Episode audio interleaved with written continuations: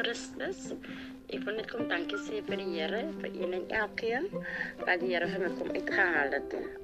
Um ek is Susan Isaacs. Um ek was vir 30 jaar op drugs gewees. En ek het patterns gerook, tik gerook, groendag gerook, alles wat net drug wat drugs konsern is.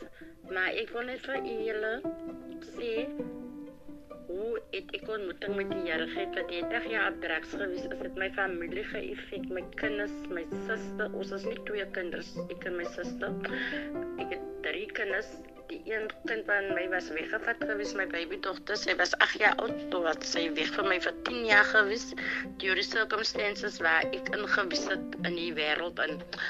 En my twee my ander twee kinders hulle het ook drugs gedoen. En ek het die dinge saam met my kinders gedoen. Wat ek van proud gewees het, die, maar die dinge wat ek gedoen het met hulle rit, hoekom ek dit gedoen het met hulle rit is omdat ek hulle van die pad af op weggehou het. Dat hulle nie moet seker op die pad gaan steel vir direksie. Maar ek kan net dankie vir die Here sê. En ek wil net vir die Here al die eer en die prys gee and because right dit is 'n groot voorreg vir my vanmiddag om hier te kan staan en sê wat die wat die Here vir my kom uitgehaal het. Ek en my suster was kwaad om mekaar gewees. Sy ek kan sê bly in een kot en sy bly by nommer 1, ek bly by nommer 10 dis kot. Maar as sy vir my gesien het, dan maak sy dit toe.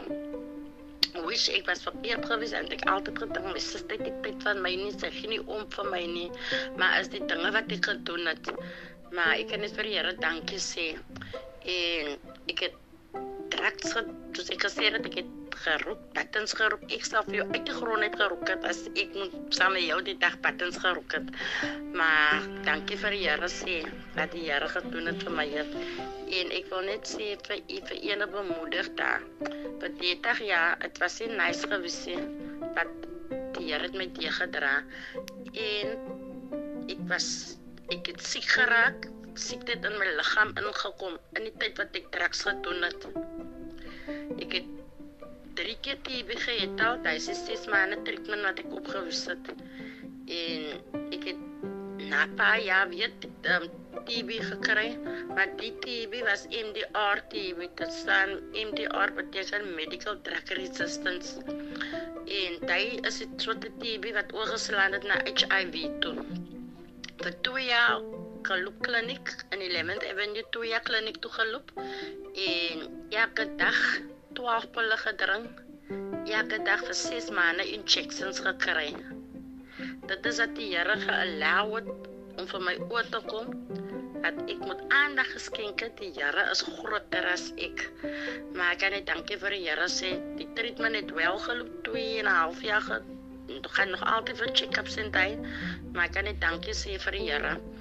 En wat die wat die Here, wat die Here vir my kom uitgehaal het en wat die Here vir wat die Here vir my gesit het. En na daai 30 jaar het ek so kasie mense so kom op 'n ligdienste gehoor en hulle nooi die mense uit vir 'n gebed. Ek het altyd net as 'n hier op vir 'n gebed nie. Ek sit ek dan in my kamer en as ek pastoor of die broer nou sê lig hy sy hande op die wat in hulle binnekamer sit, dan lig ek net my hande op. Maar dit was baie ek vir my gewis, maar ek kan net vir die Here dankie sê man. En eendag het ek 'n uh, um 'n uh, uh, invite gekry na 'n diens toe. En ek sê toe vir ek, ek my suster het altyd vir my gesê, "Susan, jy moet vir jou 'n cake kry, 'n cake." Ek het net vir gesê, "Moenie worry nie." Het gaan, ik ga toe, ik ga toe. En nou zes en een half jaar geleden, almost six years, in August month, it will be six years this year, that I will be clean, free from drugs, free from everything. Um, hoe het gebeurd is, ik heb net gedecide, zes jaar geleden, heb ik net gedecide op een donderdagmiddag. Ik heb nog die dag samen met mijn zin gerookt en mijn vriend. En ek sê vir hulle dit is my laaste pyp wat ek rook die donderdagmiddag saam met julle. En donderdag aan kom my vriend weer terug na my toe en hy sê vir my hierso trek ek sekens van die pyp en ek sê vir hom ek het jou gesê is my laaste pyp wat ek gerook het die middag het. En ek het vir hulle nog 'n leeu rook in my huis twee maande skoon gewees. Toe dink ek toe nee man, dit gaan mos nog nie uitweek. Ek doen nie meer die dinge nou, kon laat ek nog die vriende alleen. OK, ek het wel gesê, die ding gaan ek ook stop. Maar die Here is so getrou. Na daai twee maande het my suster na my toe gekom met my my natuurlike suster en sy sê vir my Susan, jy het nou 'n choice. Ek sien sy is nou twee maande skoon, maar sy het nou 'n choice. Jy kan wel terug huis toe kom.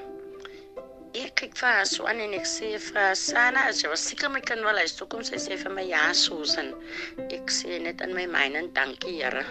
Ek was nog nie by die Here gewees en nog nie ontmoeting met die Here gehad nie. En um twee maande daarna toe kom ek kind terug na my toe. Wat 10 jaar weg gewees het van my het. Maar ek kan net dankie vir die Here sê. Die Here het my gebede gehoor in die tyd wat ek in die wêreld gewees het. Al die lof en die eer kom die Here toe. Sy het teruggekom huis toe. Alles was fyn gewees. Ek het kyk en ek en ek vra toe wat die een kyk suster van dit was Saterdag en ek vra toe vir haar, "Van hoe laat begin hulle? Hoe laat begin hulle kerk?" En sy sê vir my dit begin te 9 o'clock. Nou as my natural sister van my weet as sy weet ek het 'n appointment aan en moet jy al voor die tyd al daar wees. Maar ek is nog al spyt vandag hier, ja. Die Here bly die Here. En um die sonoggend ek is al kort pas uit die werk, ek is al kort pas uit by die bediening al. En um maar daai het hulle vir my met liefde ontvang. As jy eerste keer in 'n plek kom, jy observe, yes, dan my het eers net geobserve. Maar dat hulle my weer nooi om na reis aan die Here toe te kom, toe ek gehuiwer om ja te sê nie. En die tweede keer wat ek weer kom bediening toe, toe gee ek my toe het ek ontmoeting met die Here. Waar die Here vir my kom uitgehaal het en waar die Here vandag vir my geplaas het. En ek kan dankie sê vir die Here, is 'n groot voorreg 'n groot groot voorreg wat die Here vir my kan gegee het. Ek is nou 6 en 6 en almost amper 6 jaar by by by die bediening wat ek met liefde ontvang gewees het. En ek het die een keer teruggekyk na die wêreld toe nie. Daar het trials en tribulations gekom. As jy lus opgekom het van die rokery, van die vir die drugs, dan loop ek net oor kant toe. Het ek met pastoor is om my bid alles is weer oor. Daar was ek gepetra baie krag man en ons kan net ons ons uh, uh, geestelike ouers bedank en vir die Here dankie sê vir wat 'n wonderlike mense wat 'n wonderlike geestelike familie die Here op my pad gesit het om saam met te loop.